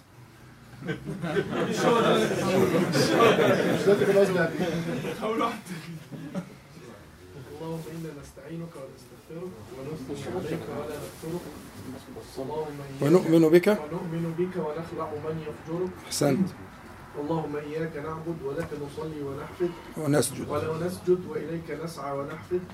نرجو رحمتك ونخشى عذابك. إن عذابك الجد بالكفار ملحق اللهم عذب الكفرة اللهم عذب الكفرة الذين الذين يصدون عن سبيلك ويكذبون رسلك ويحاربون ويقاتلون. ويقاتلون أولياءك ولا يؤمنون بوعدك اللهم خالف. اللهم خلف خالف بين كلمتهم. وزلزل الأرض من تحت أقدامهم. ماشي. وزلزل أقدامهم. وألقي. هي الحتة دي. وألقي في قلوبهم الرعب. وألقي في قلوبهم الرعب. وأنزل بهم بأسك. وأنزل بهم بأسك. الذي لا ترده عن القوم المجرمين. الذي لا ترد عن القوم المجرمين. اللهم اغفر. اللهم اغفر للمؤمنين والمؤمنات والمسلمين والمسلمات وألف بين قلوبهم وأصلح ذات وأصلح ذات بينهم. الله واجعل. واجعل في قلوبهم الإيمان والحكمة وثبتهم على ملة رسول الله صلى الله عليه الصلاة والسلام. وأوزعهم وأوزعهم بهمزة قطع وأوزعهم. وأوزعهم أن يوفوا بعهدك الذي عاهدتهم عليه. وانصرهم على عدوك وعدوهم إله الحق واجعلنا منهم. فتح الله عليك. فتح الله عليك. ما شاء الله. حاجة جميلة أوي. حد عايز يقول؟ ولا كلكم عايزين تستروا العمل الصالح. استرنا انت اللي يستر ربه ما يفتحوش عليه طيب. آه عايز حد يقول لي بقى معنى كلمة نحفد ومعنى كلمة وأوزعهم. كلمتين. واحد ياخد الكلمة دي واحد الكلمة دي. وإحنا شرحناهم بالإيه؟ بالتفصيل. عشان إيه؟ اللي يرد على قلبك حينما تقول وإليك نسعى ونحفد. وإذا قلت وأوزعهم أن يوفوا بعهدك الذي عاهدتهم عليه. أوزعهم المسلمين والمؤمنين يعني وأنت منهم. تنسوش إن اللي بيستغفر للمؤمنين والمؤمنات والمسلمين والمسلمات كتب الله عز وجل له بكل مسلم ومسلمة حسنة. تبخلش على روحك. إذا نكثر. اكثروا. فالله أكثر. اكثروا. إيه؟ ولو قلت الدعاء ده في غير الق- القنوت حلو برضه. كويس. حتى هتحفظه. يعني إلزم نفسك بيه شوية كده في أوقات معلومات هتلاقي إيه بقى محفوظه بقى زي الفل. ما معنى نحفد؟ إليك نسعى واتفضل.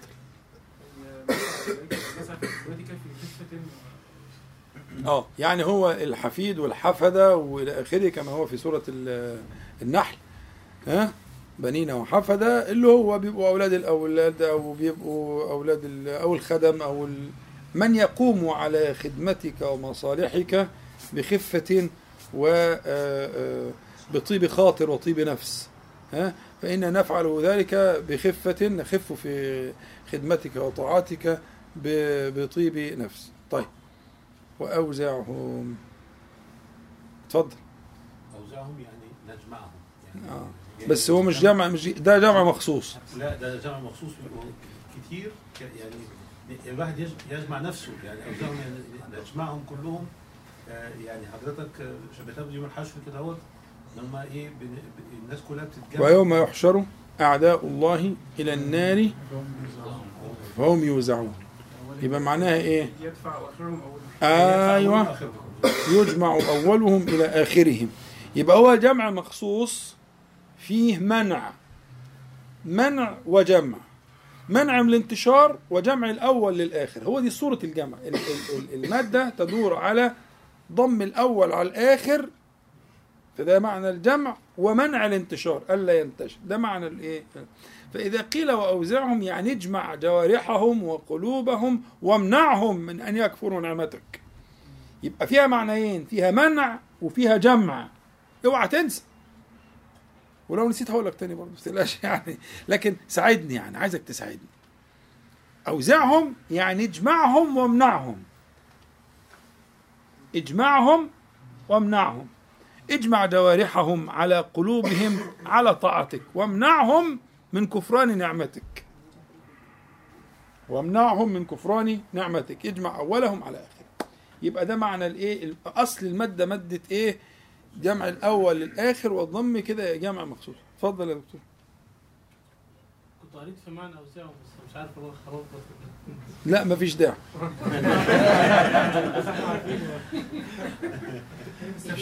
لا المقام مش مناسب. نص ساعة؟ طيب خلاص. يعني إحنا. أصلا بادئين متأخر يعني فمش عارف في وقت لحاجة تانية ولا إيه؟ في حاجات قعدت أذاكرها يا دكتور كنت مستنيها تسيب. قعدت اركز جدا ونظام توقعات اليوم ليلة الامتحان وتعايشت مع الدارسين دول جامد خلاص ما تبقى تقول لي قبلها عشان أبقى أعمل لك عشان اتسير أبقى أقول لي قبلها عشان أجهز لك حاجة؟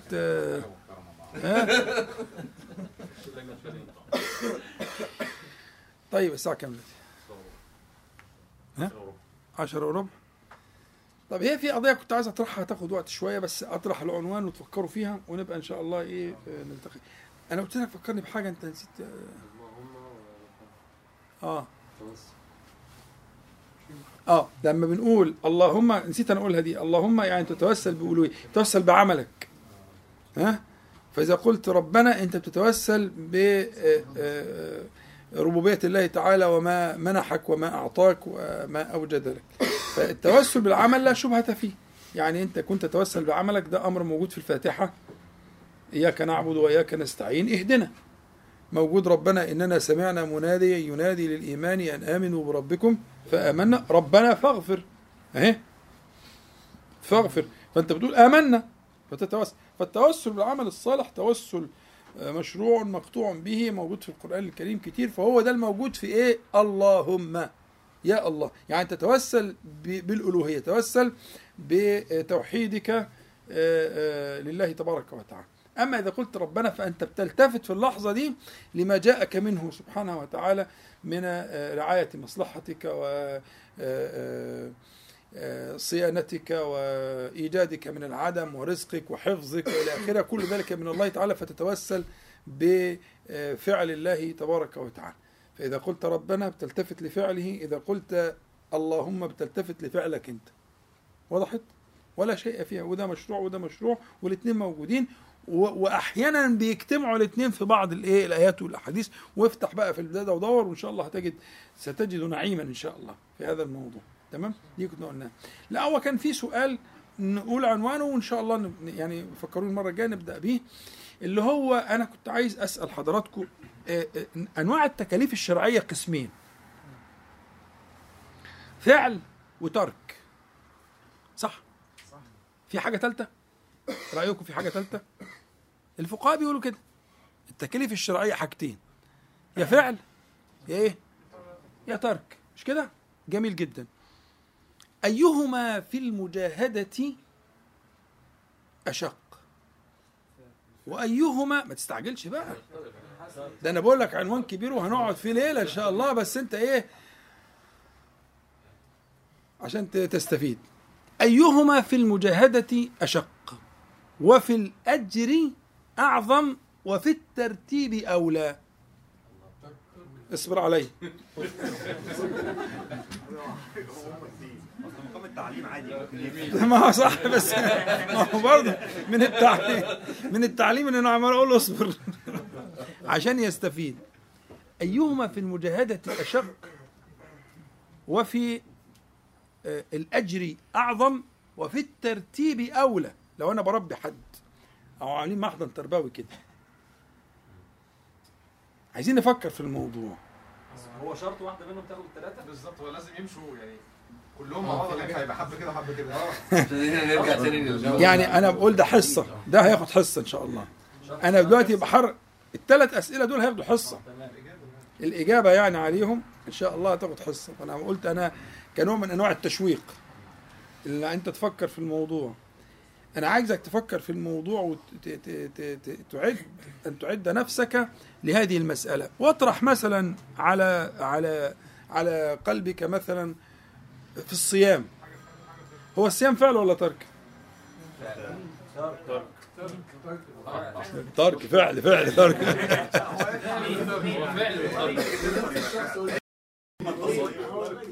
هو فعل بالترك هو فعل كعبادة يبقى أنتوا ثلاثة دلوقتي فعل وترك والاثنين. هو امساك هو فعل كعبادة لكن في ترك توقف عن لا هو هو ليس فعلا طبعا. هي ال- الصيام أصلا اسمه الصيام الصيام عبادة ترك تركية. ها؟ إني نذرت للرحمن صوما فلن أكلم اليوم إنسيا. ترك الكلام. والصيام ال- الشريعة الصيام ال- اللي هو أحد أركان الإسلام هو ترك ال- المفطرات في زمان مخصوص إلى آخره. طيب يبقى إذا الصيام رمز لرموز الترك. ها؟ ربنا تعالى قال إلا الصوم فإنه لي وأنا أجزي به. اشمعنى قال كل عد عمل ابن آدم له. كل عمل ابن آدم له. إلا الصوم فإنه لي وأنا أجزي به. لقينا أن الصوم ده عبادة تركية. إيه اللي خلى العبادة دي خدت الإيه؟ الميزة الفريدة بالنص القاطع. ده حديث قدسي. حديث قدسي. إلا الصوم فإنه لي وفي الحديث الآخر النبوي وان كان في مقال سنة وقال بس يجبر يعني إن شاء الله قال عليك بالصوم فإنه لا عدل له. فإنه لا عدل له. النصوص دي نصوص إيه؟ يعني عايزة وقفة. لما أجي أنا ألاقي ال- ال- ال- ال- عبادة تركية خدت ال ال ال ال المكان ده ها؟ قل للمؤمنين يغضوا من أبصارهم. ده فعل ولا ترك؟ نفس الكلام. ذلك أزكى لهم. واخد بالك؟ فأنا لما ببحث في الموضوع أنا دلوقتي ب- ب- بأثور حول الموضوع مش هتكلم فيه دلوقتي بأثور حول الموضوع. عايزك تفكر معايا في قضية التروك في الشريعة الإسلامية. الترك في الشريعة الإسلامية. واخد مكانة خاصة. يعني الغيبة والنميمة الحكم فيها ترك ولا فعل؟ نفس الحكاية. في الكلام لقيت أنت في الكلام القصة واخدة مكان مختلف؟ فتلاقي الكلام كله آه التسبيح والحاجات دي وارزق وأجور ومش عارف والصلاة على النبي عليه الصلاة والسلام. بس يجي عند الغيبة والنميمة تلاقي نصوصها رهيبة.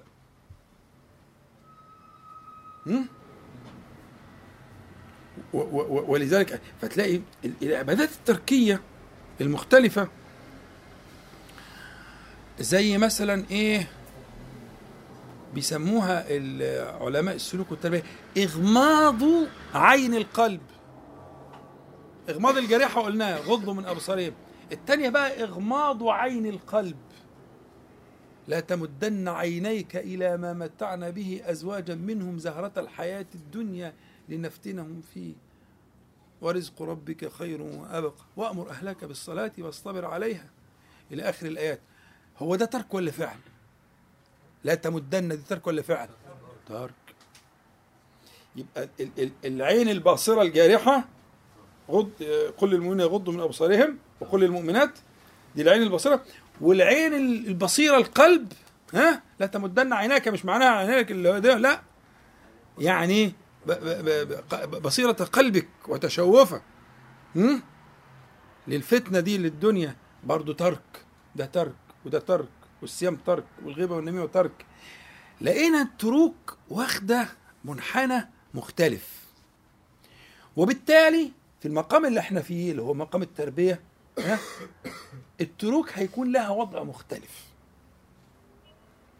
لأن إحنا بقالنا فترة عندنا عناية بالإيه؟ بالفعل. عندنا عناية وده شيء منطقي. ولذلك الناس اللي قالوا الثلاث أسئلة اللي أنت سألتها هتختلف الإجابة؟ هذا الجواب صحيح. هذا الجواب صحيح. أنا سألت ثلاث أسئلة أنا اتكلمت في المجاهدة في الأجر في الترتيب. في المجاهدة في الأجر في الترتيب. لا الكلام ده صح. إحنا بدينا بدايه صحيحة. بداية الفعل هي البداية الصحيحة. لكن لازم نتذكر بين الفينة والأخرى واجب التروك. وأرفع همتك وأقول لك خلي بالك التروك عليها من الأجر ما ليس لغيره. ما ليس لغيره. أظن كده يكفي التشويق وإن شاء الله يبقى لنا كلام في قضية الفعل والترك. وقضايا التروك اللي تهمنا وهنركز على شيء في شيء كده وأنا أشرت في حكاية لا حول ولا قوة إلا بالله لموضوع التروك ده وضربت أمثلة بحاجات شائعة زي التدخين وزي العادة السرية والحاجات دي. الحاجات دي مهمة جدا. وتدخل داخله في صميم عملنا وداخله في صميم آه، هذا المحضن التربوي والعمل التربوي. فنتعاون إن شاء الله فيما بيننا. آه، على أساس الايه ال- ال- ان إحنا نبتدي نهتم يعني بس مش بنفس المقدار لأنه التروك أصلها آه، أصعب شوية لكنها مهمة إن شاء الله في مراقبة اللسان ومسألة الصيام ومسألة آخر إن شاء الله. الأعمال التركية دي أعمال هتلاقيها مبثوثة في الشريعة وزي ما أنت اكتشفت كده إن الأجور عليها والعناية والنصوص فيها لها عناية فائقة جدا إن شاء الله. اتفضل يا باشمهندس. لا هو بالنسبة للوجوب بتاعت الترك آه. هل الأصل في الترك إن هو بيمنع الجزء السلبي أو يعني أنا بعتبره رصيد إيجابي وسلبي. هل الغيبة مثلا؟ لو أنا سبتها لا الغيبة دي ضد الحضور. الغيبة. الغيبة هي الكبيرة. الغيبة. الفرق الفتح والكسر. الغيبة لو أنا عملتها هاخد آه، عقاب أو يعني ذنوب. لو تركتها. مجرد ما تركت الذنوب ولا أنت كمان- عايز تفتح الدرس بقى.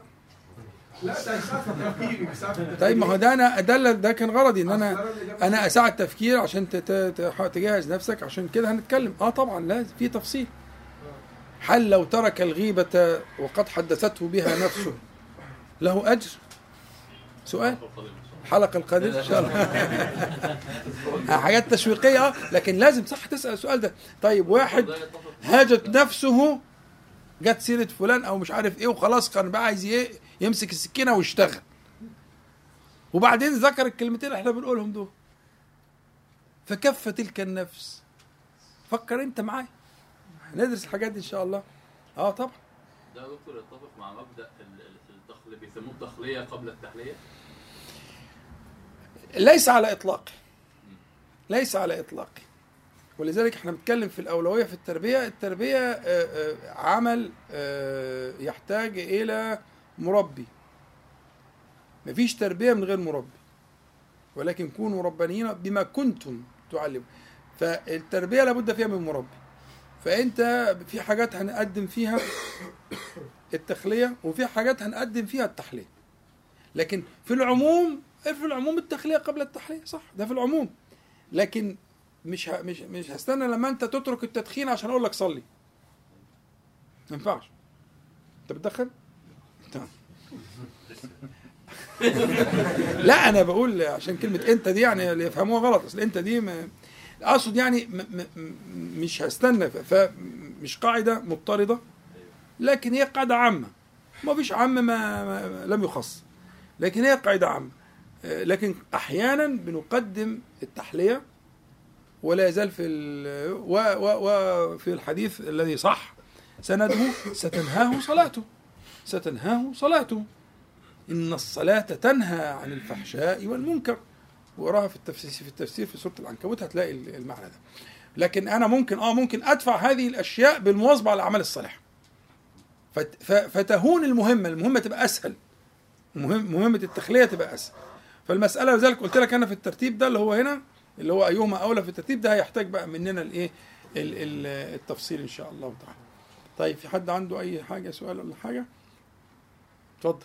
كان جالي سؤال يعني على على جزء درس ال- اذكار النوم مم. هل اذكار النوم بتقال مع كل نوم ولا هو نوم الليل بس؟ نوم الليل. ليبات بات. في شعاره ملك. والبيتوتة والبيات اللي هو آه، زمان الليل. لكن نوم القيلولة بتاع النهار ده قيلوا فإن الشياطين لا تقيل ليس داخلا فيه ال- الإعدادات اللي إحنا اتكلمنا عليها دي. لكن النوم اللي هو نوم البيتوتة نوم الليل اللي هو آه، مذكور آه، في القرآن وفي السنة إلى آخره. والله أعلم. ولا يقال لي أي ذكر خالص يعني ولا لا عايز تسكن. الذين يذكرون الله قياما وقعودا وعلى جنوبهم. فذكر الله تعالى على الجنوب من علامات الإيمان وأهل التقوى. بنص آية آل عمران. فيذكر الله تعالى يذكر لك. إحنا بنتكلم على الأعمال المخصوصة اللي إحنا متفقين عليها. الوضوء والمعوذتين وقول الله أحد والأذكار اللي قلناها وآية الكرسي والآيتين بعدها والخواتيم البقرة. لا دول هذه الأوراد هي أوراد آه، البيتوتة البيت الليل نوم الليل. الله أعلم. اتفضل. تكمل على سؤال بس حاجة فكرني بيها. طيب لو قمت صليت الفجر وهنام يبقى كده خلاص ده مش نوم البيت. لا ليس. السؤال بقى بتاعي آه، بس تذكر ربنا. آه. ها ال- دعاء القنوت بتاع سيدنا عمر. آه. مكتوب فيه مكان أقدر احفظه منه؟ أنا ما حفظتوش عشان ما قريت يعني عشان موجود طيب ممكن ممكن حد يفكرني نجيبه نوزعه المره الجايه على الكل ان شاء الله ماشي هو موجود معي إذا كان حد يبقى ياخده. خلاص يبقى المهندس. ياسر يعمل ينزله للناس كلها. موجود دلوقتي. ممكن يصوروا دلوقتي ويبعتوا دلوقتي. ان شاء الله هو أنا حاولت أدور عليه لقيت ما أنا ريحتك. ما تخشش في المعايا يا عم أنا مقشر لك البيضة وسلقها ومظبطها لك ما أنا عارف. أنا وأنا ملخص لك القصة. موضوع كبير. وتحقيق الأسانيد فيه وفي ابن أبي شيبة وإلى آخره. أنا ملخص لك الموضوع متقشره على الحفظ والمذاكرة والحفظ. فدي مهمتنا إن شاء الله دلوقتي. إن شاء الله ياسر ياخدوا يصوروا وننزل لكم على الصفحة إن شاء الله بإذن الله. اتفضل. هو كان سؤال اللي عايز يقوم يا إخوانا ما فيش حرج اتفضل الدرس خلص وكده عشان الموضوع الأسئلة ده ممكن يطول يعني. اتفضل. حضرتك كنت ده سؤال من المرة اللي فاتت حضرتك قلت هنأجله عشان الناس كلها تستفيد بتاع سيدنا عيسى و طيب. لا ما معقول سأل كذا مرة أنا لا أنا أستحي أن أرده يعني. هو من الآيات التي تخص عيسى هي قوله تعالى ويكلم الناس في المهدي ها؟ طيب يكلم الناس في المهدي آية. مش كده؟ طب إيه وجه الآية في قوله كهلا؟ طب ما كل الناس بتتكلم هي كهول. الكهل ده مختلف في السن. الكهل ده اللي هو من من 30 ل 40 ده الكهوله يعني. عشان مفهومة في العامية غلط يعني. تمام؟ اللي هو حضراتكم يعني. أنتوا مجموعة من الكهول يعني. لا هو ده. الكهل يعني السن اللي هو السن من 30 ل 40 كده. على خلاف يعني لكن هو ده المختار تمام؟ إيه بقى الآية في إنه يكلم الناس كهلا؟ تستاهل السؤال مش كده؟ عشان خاطرك والله. ما تفتحش وبتاع لكن طالما حضرتك سألت لأن سألت كذا مرة أنا أجلته ف ما وجه الإعجاز أو الآية. اصلها مجموعة مع إيه في المهد؟ في المهد دي ما تكلم في المهد إلا كذا وكذا حسب ال- الحديث. طبعا ده حاجة قال إني عبد الله. خلاص خلصت المسألة. آية قاطعة لأن ده رسول ونبي وإلى آخره. طب يتكلم عنده 30 سنة 35 سنة إيه يعني؟ هو وهو عنده كام سنة؟ مم. ها آخر الزمان يعني؟ يعني ده دليل على نزول عيسى عليه السلام. دي الآية الآية اللي فيها أنه سينزل لأنه ما بلغ الكهولة. رفع رفع إلى السماء وما بلغ الكهولة. وأنه سيبلغ الكهولة ويكلم الناس كهلا ولم يبلغ الكهولة. فالآية هنا بقى هي آه- آية النزول نزول عيسى عليه السلام. هي آية نزول عيسى عليه السلام. وهي الموضعين اللي قلت لكم عليهم الموضع بتاع المائدة. والموضع بتاع العمران إني متوفيك متوفيك فلما توفيتني كنت أنت الرقيب عند المائدة الموضع آل عمران موضع المائدة الوفاة هنا معناها أن وفاه أجلا اللي كان محسوب له في الدنيا ودي معنى الوفاء أصل معنى الوفاة كده الوفاء يعني الوفاء بالأجل يعني الوفاء. زي الوفاء بالدين كده؟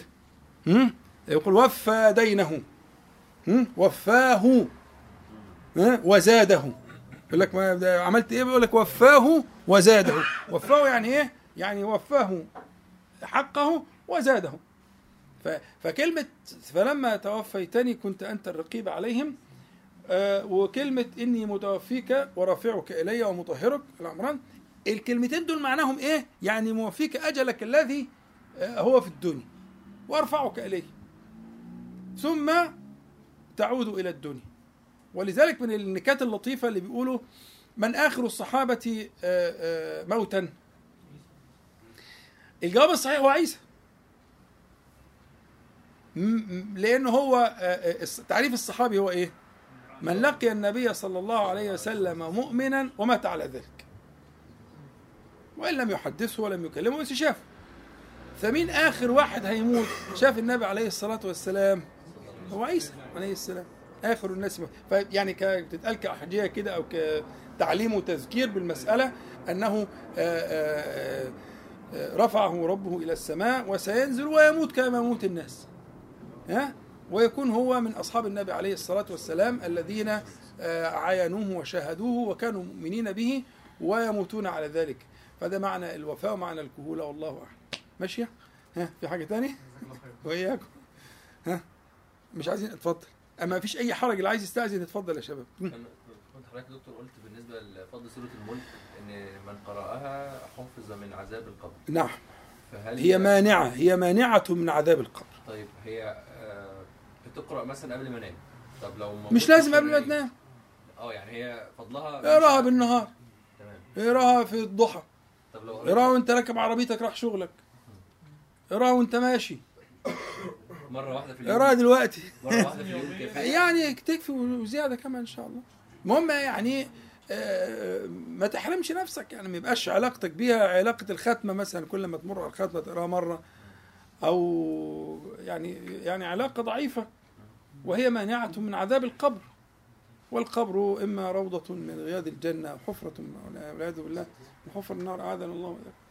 ففيش أجمل من كده بصراحة يعني. هي هتدافع هتبقى واقفة كده. حتى لو لو كان في است... لو كان هناك استحقاق هي تدفع.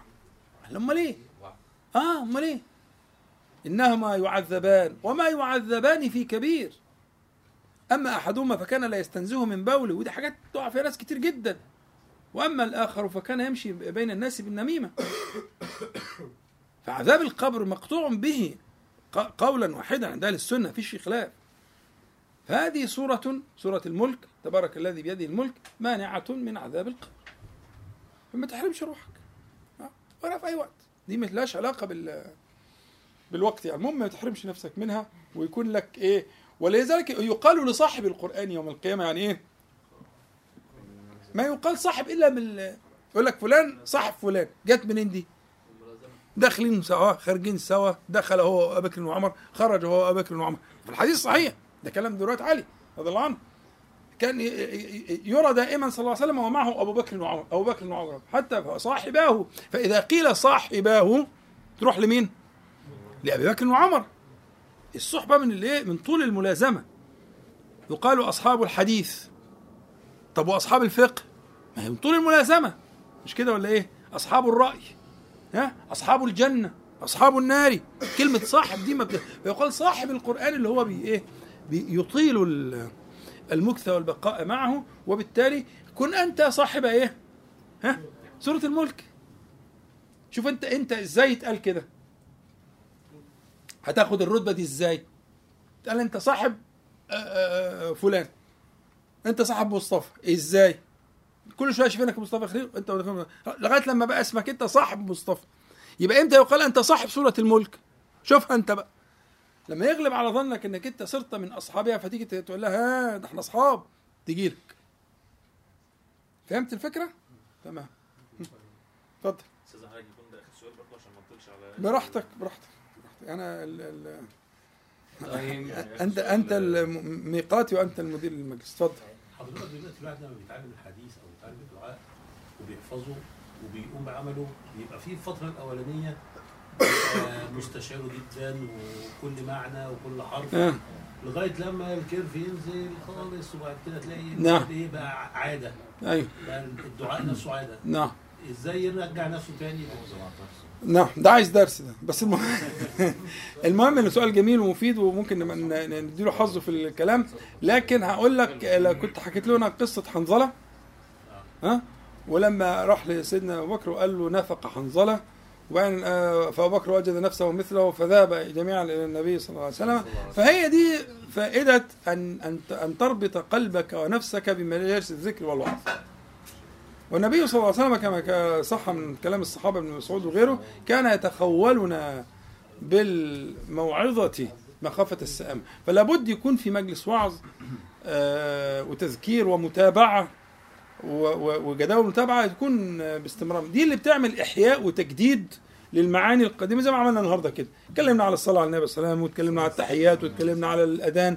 فدي هتجر دي هتجر دي. فيعني آه، آه، آه، ملازمة المجالس ها؟ ما اجتمع قوم. وزي ما قلت لك ده أصل الحديث ده موجود في, في قبل الحديث في بيت من غير قيد البيت وده الأصل في صحيح مسلم. يذكرون آه، الله تبارك وتعالى إلا حفتهم الملائكة وغشيتهم الرحمة ونزلت عليهم السكينة وذكرهم الله في من أربع حاجات. فمجرد الاجتماع بيغسل القلب. يعني مجلس زي المجلس المبارك ده تيجي الملائكة إن شاء الله تكون ملائكة حاضرة من أول مجلس لآخره تستغفر لكم وتحوطكم وإلى آخره ويحصل غسيل للقلب وللصدر وكده. فغشيان مجالس الذكر والحرص عليها مع ما فيها من المتابعة وما فيها كده. هذه الأشياء أشياء آه، مهمة جدا وفيها إجابة سريعة للموضوع لكن الموضوع يحتاج لتفصيل يعني أعلم. لكن احرص على مجالس الذكر أي صورة بأي شكل إن شاء الله تكون طالما هي على سنة النبي صلى الله عليه وسلم فهي فيها الخير بإذن الله. نسأل الله تعالى أن ينفعنا جميعا بما قلنا وما سمعنا وأن يجعله حجة لنا لا علينا رب العالمين. بسم الله والحمد لله. اللهم صل على محمد وعلى آل محمد كما صليت على إبراهيم وعلى آل إبراهيم في العالمين إنك حميد مجيد. اللهم بارك على محمد وعلى آل محمد كما باركت على إبراهيم وعلى آل إبراهيم في العالمين إنك حميد مجيد. اللهم اقسم لنا من خشيتك ما تحول به بيننا وبين معاصيك ومن طاعتك ما تبلغنا به جنتك ومن اليقين ما تهون به علينا مصائب الدنيا. اللهم متعنا بأسماعنا وأبصارنا وقوتنا ما أحييتنا واجعله الوارث منا واجعل ثأرنا على من ظلمنا وانصرنا على من عادانا. ولا تجعل مصيبتنا في ديننا ولا تجعل الدنيا أكبر همنا ولا مبلغ علمنا ولا تسلط علينا من لا يرحمنا. اللهم ربنا آتنا في الدنيا حسنة وفي الآخرة حسنة وقنا عذاب النار. اللهم صل على محمد النبي وأزواجه أمهات المؤمنين وذريته وأهل بيته. كما صليت على آل إبراهيم إنك حميد مجيد. والحمد لله رب العالمين. نقول جميعا سبحانك اللهم ربنا وبحمدك أشهد أن لا إله إلا أنت أستغفرك وأتوب إليك.